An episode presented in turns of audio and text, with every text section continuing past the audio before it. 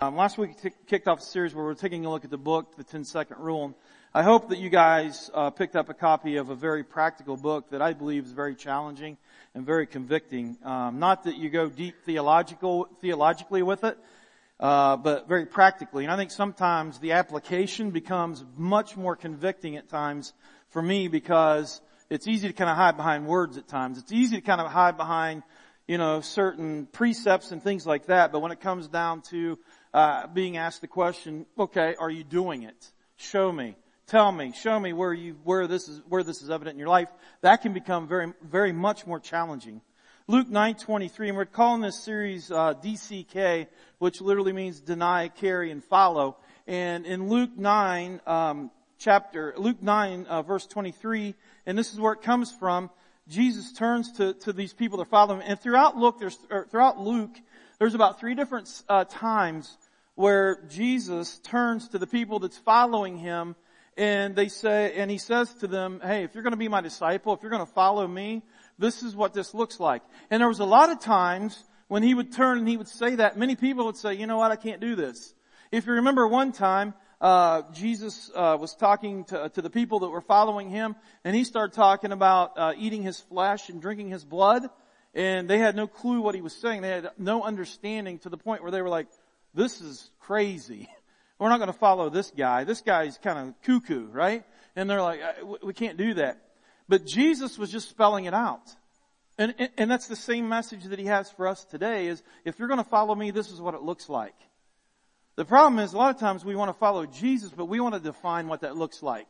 And, and as the author was here a couple weeks ago and, and, and we've read in the, uh, if you've been reading the book, it's already been stated to follow Jesus, it, it becomes an inconvenience at times. Uh, because it just doesn't coincide a lot of times with with kind of where we are going or where uh, what we're kind of saturated with the, the ideology that we're saturated with as we live in this world and jesus is reminding us once again follow me pick up your cross deny yourself pick up your cross and follow me some of you are doing that some of you sitting in here this morning hands down you've got it when it comes to, to denying self to picking up your cross and following Him. You've been doing that for years. It's something that you don't take for granted. It's something that you understand, you work at. It's, it's something that you spend time uh, in the Word of God and, and you spend time developing and continuing to nurture that relationship with God. There are others in here this, and I think God's wanting to say to you, He's wanting to encourage you this morning to say, keep on keeping on. Keep on keeping on because as we live in this, this, this fleshly shell, it, it, it can become discouraging at times, as you may know. Some of us in here this morning, God's leaning out to, uh, kind of leaning into us and saying, you need to step it up. You say that you're following me, but it's all on your terms. You know, you say that you're following me, but really what we're doing here is you're kind of dating me, you're courting me. And you're kind of just checking me out. You're not really ready to take that next step. And Jesus is saying to us, to uh, those of us uh, possibly in this in this uh, situation, Jesus is telling us this morning, it's time to make a commitment. It's time to, to to take a step over the line. It's time to begin to really deny ourselves, pick up our cross, and follow him. And that's what this book is really more or less about. And so in Luke 9:23 he says, and he said to all, if anyone would come after me, let him deny himself and take up his cross daily and follow me. I want to be very clear. I don't believe Jesus is saying this is a three-tiered process. You know, where we can say, well, I'm on denying myself right now, and well, I'm over here on follow. This is all encompassing. It's not like, I don't think it's something you can pick apart and say, well, I'm here, but I'm not there yet. Jesus is saying, this is what it means to be my disciple. This is what it means to be a Christian. This is what it means to follow, to follow Him. And as I shared with you last week, the biggest travesty, the biggest red flag is, uh, and, and, and I agree with the author of the book that I read this from, we tend to make that one scripture where Jesus says, broad is the gate that leads to destruction and very narrow is the gate that leads to true life. We tend to make that, we tend to kind of modify the words of that. We have our own translation of that that says this. Wide is that gate to salvation. I mean, yes, wide is that gate. Come on, walk right through this gate. That's all that's required. Just kind of walk through this gate, that salvation, and then narrows that gate if you want to continue on and become more fully devoted follower of Jesus Christ. That is a translation that comes from humanity, right? Fallenness of mankind. Jesus said, broad is that gate that leads to destruction. There are a lot of people that's going to go through that gate, but they're not going to find that narrow gate that leads to true life. And that comes from denying oneself. Remember, if we're not denying, if we're not uh, denying ourselves, or if we, if, if we are not following Christ, if we're not uh, denying ourselves, we are uh, pretty much self-seeking here. We're pretty much just, it's all about ourselves. And we have to be very careful about that and pick up our cross daily and follow Him.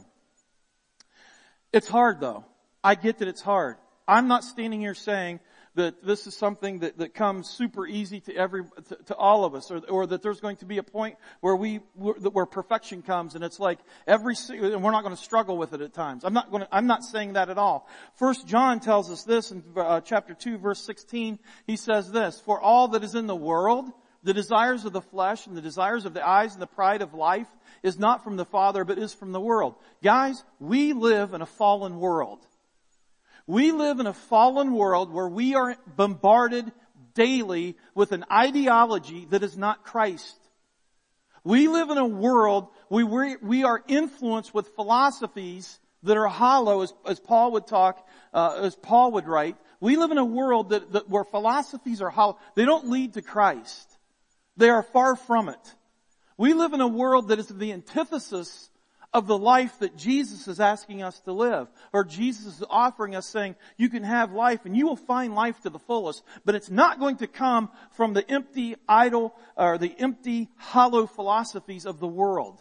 We are bombarded that with, on a daily basis.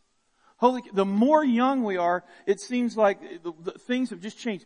Those of you that are sitting in here that are older, those of you that are sitting in here that are of the generation of the, what, the builder generation, you're in your 70s, 80s, whatever, there's, I bet if we sat down and talked, some of you would say, I never thought in a million years I would ever see or hear this take place. I bet you would say that. I bet you would say, when I was growing up back in the day, we had prayer in school. We had certain things that, that, that, that, where the church was more central part of our lives. And it's not that way anymore. Things have vastly changed. We will argue about things like that. We will say, well, you don't have to go to church, you know, to, to be a Christian. You don't have to go to church to have salvation. And I'm kind of scratching my head as I, as I shared with the class this morning. I'm scratching my head thinking, well, why wouldn't you want to? What's the disconnect?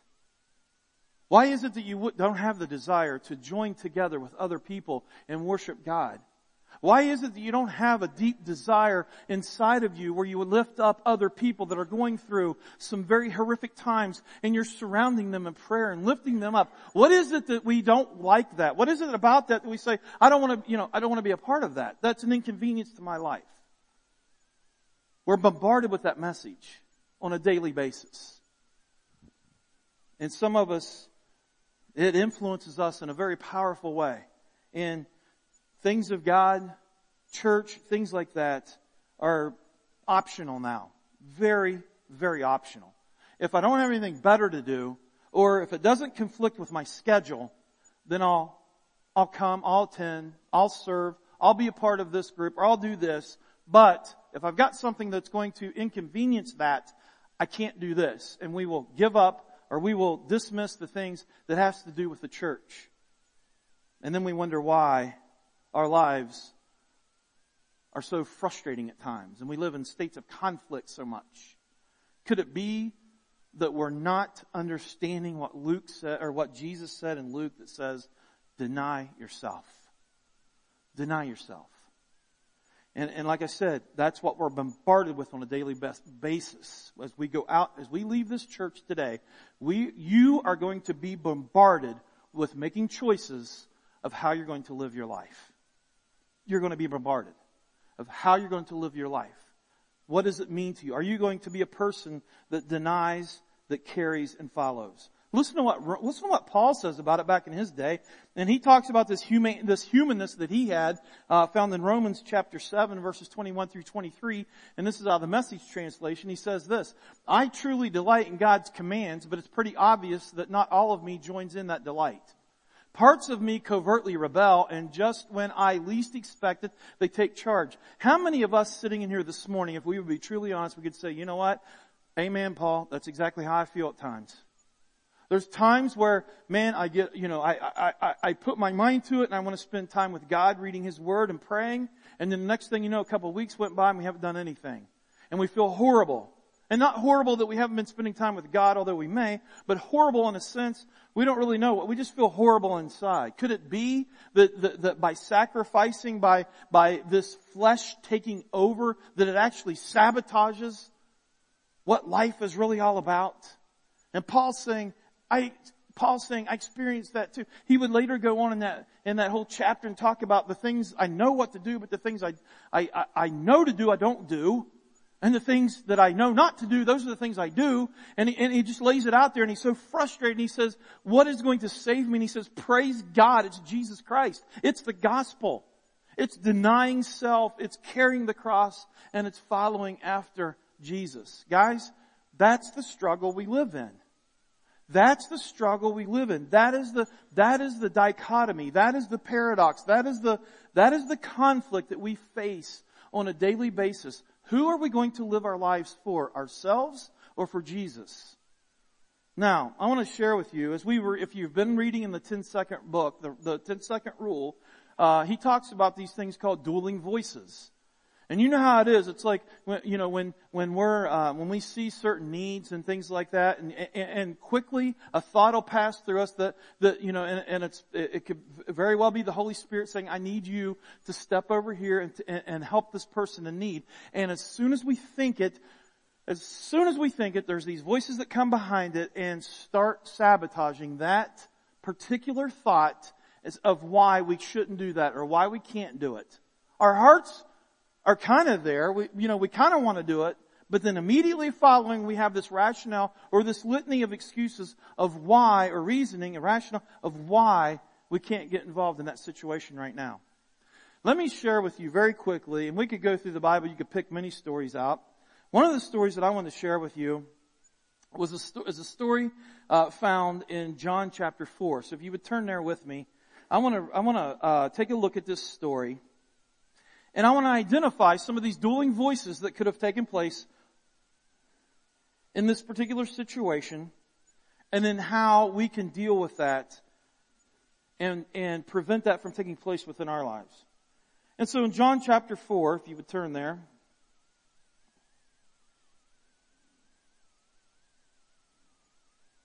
we're going to kind of skim some of these verses here.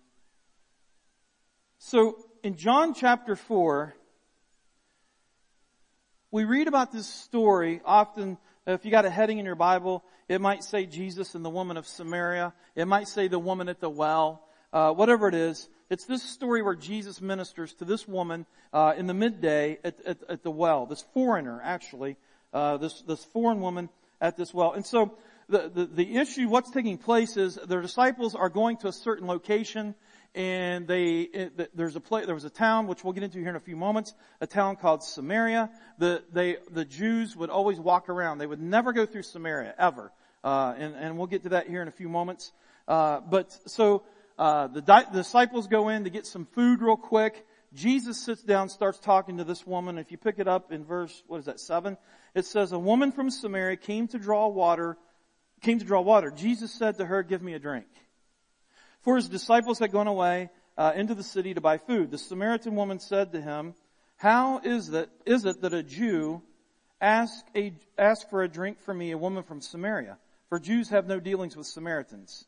Jesus answered her, If you knew the gift of God and who it is that it, who it is that is that it is saying to you, Give me a drink, you would have asked him, and he would have given you living water. The woman said to him, Sir, you have nothing to draw water with, and the well is deep. Where do you get that living water?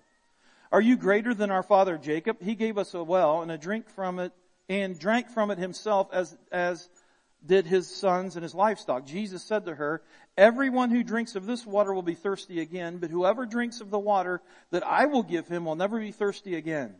The water that I will give him will become in him a spring of water welling up in, uh, up to eternal life. The woman said to him, Sir, give me that water so that I will not be thirsty or have to come draw, or have to come here to draw water. In verse 16, Jesus said to her, go call your husband and come and go call your husband and come here. The woman answered him, I have no husband. Jesus said to her, you are right in saying I have no husband. For you have had five husbands and the one you have now is not your husband. What you have said is true, or what you have said is true. The woman said to him, Sir, I perceive that you are a prophet. Our fathers worshipped on this mountain, but you say that in Jerusalem uh, is the place where people ought to worship. Jesus said to her, Woman, believe me, the hour is coming when neither on this mountain nor in Jerusalem will you worship the Father. You worship what you do not know. We worship what we know, for salvation is from the Jews.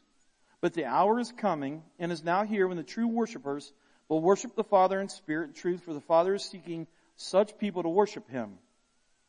God is spirit, and those who worship Him must worship in spirit and truth. The woman said to him, I know that Messiah is coming. He is called Christ.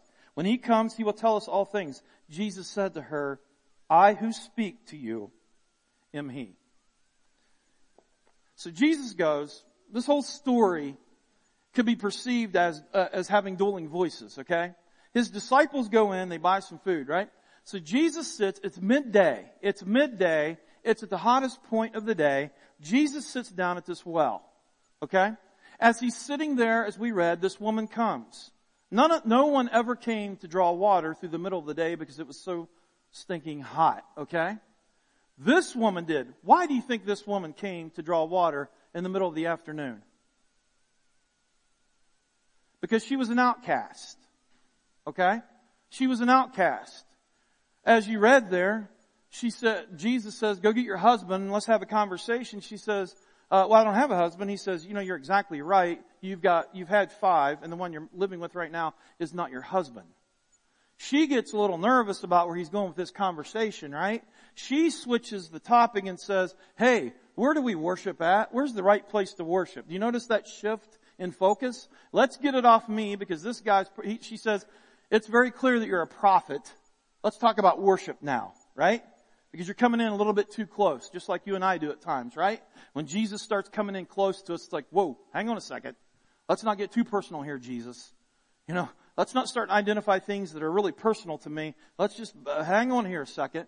And, and we try to switch topics. And so this woman comes, she's drawing water. Jesus has this conversation with her. Now, the interesting part about all of this is, uh, number one, this woman is an outcast. She's coming. She would have been ostracized because of her um, behavior, uh, if, her lifestyle. And so she came in the middle of the day so she didn't have to face other women, other people, and that, so she would come so she could be by herself. The interesting part of all of this too is that Jesus is talking to a woman. In that culture, that was a major taboo. A guy never talked to a woman like this, ever. A Jew, on top of that, would never talk to a Samaritan woman. It's like a, I mean, we've got all kinds of taboos being violated right here. Alright? The Samaritans was a group of people. Now if you go back real quick, and I don't want to lose anybody, hang in here with me a second.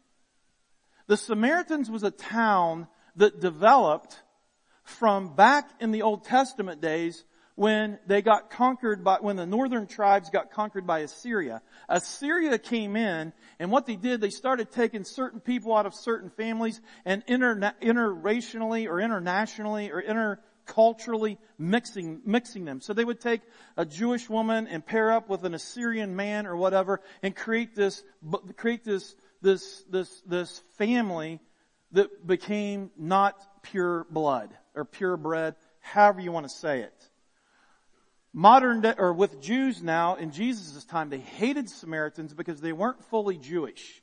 They were half-breeds, if we could say that. Very derogatory. Now you can understand why a pure Jew would never, ever, ever walk through Samaria. It was unclean. You would never do that. Jesus is having a conversation with a woman in the middle of the afternoon that's an outcast that has a lifestyle that is completely unacceptable to her, her, the, the others around there. And that's why she's there. She's a woman, and on top of that, she's a Samaritan woman. Now, can you understand like some of the dueling voices that would be taking place? Especially if the disciples were still around. The disciples went in, got some food. They come out, they kind of look at the situation. We don't really read a lot about their thoughts But you can only imagine what they were thinking. Why is he talking to a woman? This is so against our culture. Why is he talking to this woman that is very unclean? She's a Samaritan woman. Why is she, why is he doing this? And these dueling voices, you, you, you can imagine all these dueling voices that could take place. And so, it, just like you and I, this is exactly the stuff that happens with you and I on a daily basis. We go out, we live in our world. We see a situation where God says, I want you to get involved. And automatically what can happen, we start having these dueling voices that says, wait a second, hang on a second. And we start making judgment calls. We start thinking about it. We start saying, well, this is why I can't do this, this, this, and this. Some, some of us can just pure, right out judge someone and say, this is why I can't get involved with this person because of this, this, and this. They don't, I mean, they don't deserve, whatever. I mean, we are really casting shame and judgment on a, another person. So there's various reasons of why these dueling voices will come up in our minds. Fear is another one. Fear will oversweep us. Fear will overtake us when God says, when the Holy Spirit moves in our hearts and says, I want you to get involved in this situation. Fear can literally just grab us and just keep us at bay. Just literally stalemate us. Well, what does that mean? What if I, I don't want to get involved? I don't know all the details. I don't know what's going to be expected of me later. I don't know what's going to happen from this. And the next thing you know, we have rationally, just rationalized out why we can't be involved in this situation. I'm afraid that God may, may take me down a path I don't want to be. I'm afraid God might ask me to give up something that I don't want to give up. I'm afraid that God might ask me to, uh, Uh, whatever it is. I mean, we, all kinds of dueling voices come into our minds that says, this is the reason why you shouldn't get involved in this situation. And so what happens is, we don't. We don't. Just like Paul said, I want to do those things, but then as soon as I say I want to do them, it seems like the flesh takes over and I can rationalize why I'm not going to do it. Fear could be one. Inconvenience could be one. We're on schedules, right? We're on schedules. We've got to get to work. We've got to get our kids here and there. We've got to get all these things that, that, that's taking up our schedule. We've got to get it accomplished. We've got to get all those things lined up. You see, what can happen is we become, and, and you know this, you've read this, you've studied this, but one of the biggest things that can pull you down in your relationship, in your, um, in your connection with God, your, your, your fellowship, your closeness with God is a good old fashioned busy life. You don't have to be sinning. You can just be busy. And next thing you know, you just miss out on the things that God wants, God wants to do in and through you because we have our lives, right? We have our lives and they can't, they can't be interrupted. We've got things we've got to do. We've got commitments that we've made. And all along, this is what I'm saying. Perhaps we need to go back to Luke 9, 23 and say, am I denying myself? What is it in my life that keeps me so busy? What is it in my life that, that has me to a point to where I can't make any diversions? I can't make any allotments when the Holy Spirit comes into my life. Some of us may like to control our schedule so much that it just freaks us out to think, well, I can't have anything pop in. I need to manage that. I need to be aware of this stuff. Whereas God just kind of sits back and kind of, I think he kind of chuckles at times thinking, man, you've got some learning to do and we're going to work on it. And we become in conflict. We become miserable because God keeps putting on the pressure and we keep, man, we, we get miserable. We get frustrated. And it's very evident because everybody around us becomes frustrated with us because we're a frustrated individual. And a lot of it is we have these dueling voices going on inside of us where God's saying, this is where this is where I want you to go, and we fight it. We rationalizing it out. It could be fear. It could be inconvenience. It could be our schedules. It could be all kinds of different things that we have these dueling voices taking place. But guys, I want to share something with you. I want us to read the rest of the story here. Because when Jesus sat down and he started having conversation with this woman, this outcast, this half breed, this person who deserves judgment. This person who is living her life in sin, who has lived her life in sin, right? I want you to read the rest of the story. If you would turn over to uh, the next part, uh, it, it, found in verse. I'm gonna. It's verses um, 39 through 42. I want you to listen to what happened after this woman had an encounter with Jesus. Okay, are you listening? Many Samaritans from that town believed in him because of the woman's testimony. He told me all that I ever did. So when the Samaritans came to him, they asked him to stay with them, and he stayed there two days, and many more believed because of his word.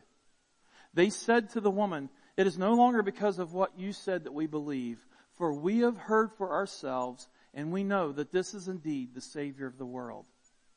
You want to talk about, as Paul Harvey used to say for you older people, I don't know who Paul Harvey is, but I'm just using this as an example, okay? And now the rest of the story.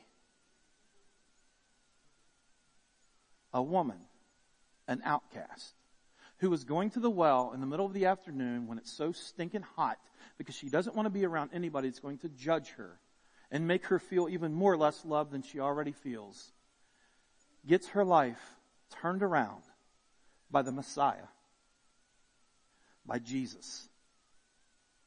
She comes back and for some reason, the people listen to her. A woman with no testimony, but they listen to her. And she goes into her town and she begins to share what has happened. I found Jesus. This Messiah that we all talk about, this Messiah that's going to come in and is going to save us all, that's going to be the Savior of the world, I have found Him. This surely has to be Him because this guy knows everything about me.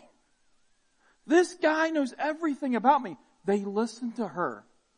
I don't know why, but they listened to her. Could it be perhaps that it was already God ordained? That all God was kind of, all God was doing just to kind of put the people in place so that all this would fall right into place and happen. And so they listened to her. They go out, they begin to talk to him, and many more people became saved. Many more people started to believe and say, this is the Messiah. Many more people, if we could say this, they, they began to deny themselves, they began to pick up their crosses and follow Him. What an incredible ending of a story. And they say to her, you know what, it's not really because your testimony anymore, and, and I don't think it's because they were being demeaning to her, they were simply saying, we believe in Him. He is the Savior of the world. What an incredible story. The point I'm making is this. God wants to use every single one of us and we don't know what is going to happen on the other side. You may be one of the individuals that speaks into someone that's going to go and change some, going to go and create, create like a domino effect. You have no clue how God is going to use you and what the implications of that is. Does that make sense? You're going to hear this hopefully in a couple of weeks, but let me ask you this question. Who's the person that ministered to the individuals that ended up becoming the family of Billy Graham. Right? Well, you say, well, it was his father and mother. Well, who, who witnessed to them? Well, their parents, trace it back. Where was it that someone made a decision? We talked about the Prabhakars, right? Miriam and, and, and her husband, and I forget his name, forget his name real quick. Richard. Miriam and Richard Prabhakar, they came from families, one of them was Hindu, the other was Muslim. Who ministered to the people, the generations behind, behind Miriam and Richard that changed the, their, their great grandparents or whoever it was, that, they became Christians, they started following Jesus, and then it trickles down, and now we are able to look at this, the, the, the incredible impact that, that, that it had on Miriam and Richard Prabhakar, who is doing, who, uh, Richard's passed away now, but who's done, himself has done, did incredible work developing a hospital in India as well, and now she continues on with this, this ministry. How many lives were touched? We, we talk about Richard Miriam. We talk about Billy Graham. We talk about Helen Keller. Who was the Anne Sullivan? Who witnessed the Anne Sullivan? Who witnessed to someone where a person by the name of Anne Sullivan would spend time ministering to someone who couldn't see or hear? I don't know about you, but I think that would be a pretty difficult job. But Anne Sullivan's heart was moved. Who was the one that sat at the well and ministered to Anne Sullivan? And trace it back. Guys, Who are you going to minister to this week? If you are. How do you know who you're not going to be talking to or whatever it is that God may be calling you to do? Are you going to get wrapped up so much in your schedule, so much in, in, in your life, in yourself? Are you going to buy into the hollow philosophies of the world where it says this is what success is, this is what it means to be happy, and we get sucked into that, right? When all along it doesn't provide happiness, it creates more stuff for us to do so that we can sustain what we thought would make us happy, but it's really not making us happy, right? You ever notice, just real quick, how our technology, you know, it makes things easier, right? But when you really think about it, it has increased our workloads like crazy, right? Let me give you an example. How about emails? There was a day when emails were just something that was just going to be kind of convenient to like zip off to somebody, right? And say da da da da. Let me ask you a question. Someone emails you. Is there an expectation of the time that you're going to get back to them? Yes, there is. If you don't know that, you've got a lot of people ticked off at you, right? Someone emails you with a question, they're expecting it kind of that day, right? If not within the hour. Texting. These things are supposed to be, you know, there was a time where texting and emails was just, you could just sit down and just blast something out, not really thinking about it. Now, these things have become like modes of communication to where you almost have to have, I mean, you can't spell things wrong and stuff like that. You look at it, you're like, who's this guy, man? They use like all caps or, you know, has run-on sentences and things like that. And that's what it was designed. It was just a quick thing. Now it's increased our workload you can get more done now because you got these conveniences. You get people that have two or three cell phones on them at a time. It's like, this was supposed to be convenient. That's the world we live in. And that's the world that sometimes starts permeating our thoughts and we buy into it. We buy into it. And that is the world that keeps you and I from listening to the Holy Spirit in our lives at times to say, I need you to get involved in this situation right here. I need you to move. I need you to pick up your cross. I need you to deny yourself, pick up your cross, and reach out to this person. How do we do that? Jesus says, I think Jesus says it, pegs it in John 14. He says this, if you love me, you will keep my commandments. That's pretty stiff, isn't it? If you say you love me, you're going to keep my commandments. And I will ask the Father, and he will give you another helper to be with you forever, even the Spirit of truth whom the world cannot receive because it neither sees him or knows him, but you know him, for he dwells within you and will be in you. Jesus was telling his, uh, in that passage where he, the first part of that passage, he's saying, don't be troubled, man. I'm leaving. I'm leaving. But don't, you gotta, you've gotta get the bigger picture here. I'm leaving, but when I leave, my father's going to send somebody to be your helper because I'm leaving, the Father's going to send His Spirit. The Spirit, our Spirit. I'm going to become, we're all going to become one. And His, this Holy Spirit is going to live inside of you. The Holy Spirit is the one that lives inside of each and every one of us when we receive this gift of grace and salvation. This, this, this Holy Spirit comes in and, and it takes up residence within our lives.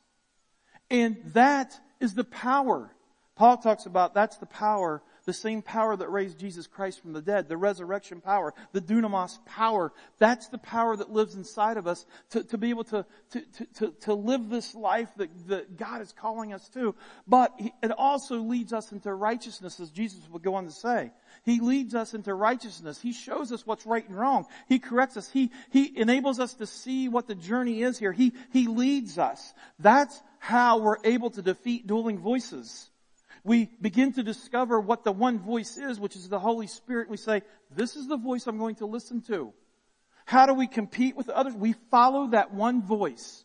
When the Spirit leads, we follow. When the Spirit leads, we move. When the Spirit leads, we pick up our cross, we move. We move. We're mobilized. We move. There, this isn't like, yeah, someone else will do it. And here's another thing, guys. Let me just share with you this very quickly. When the Holy Spirit moves in your life, I hope you understand that's your assignment. That's not mine. That's not your wife's or your husband's or your kids or the people around you. That's your assignment. God is asking you to pick up your cross, to deny yourself, pick up your cross and follow Him. He wants to use you. You are going, you are instrumental. You are, you have been created uniquely to be assigned this, this job and gifted uniquely to be, to be assigned these things that the Holy Spirit wants to do in and through your life. The question is, the million dollar question is, are you going to listen? Are you going to listen? One of the writers in the New Testament says, be very careful not to squelch the voice of the Holy Spirit within inside of you. Don't bring him grief. Don't continue to deny him because after a while, I think there can become a point to where it's hard to hear the voice of the Spirit because we become so used to just saying, mm, no, no, no, no, no. This is an inconvenience. This is an inconvenience. And guys, I don't understand how that is resolved in, with the verse of Luke 9:23 that says, "Deny yourself, pick up your cross and follow Jesus." We follow. We follow. We follow.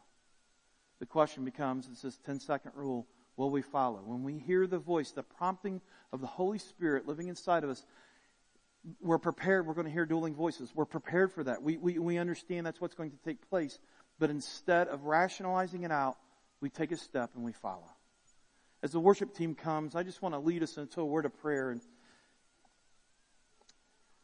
just want to ask God that He would enable us, or he, He's enabled us, but give us the courage to, to pick up and take hold of the power that He gives us and the ability to, to resist the, the, our flesh, resist the influences of the world, and follow Him. Why don't you stand and let me lead us into a word of prayer. Jesus,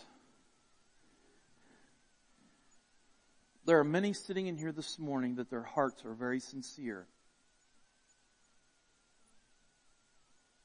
And they get, but we get caught up and we lose sight at times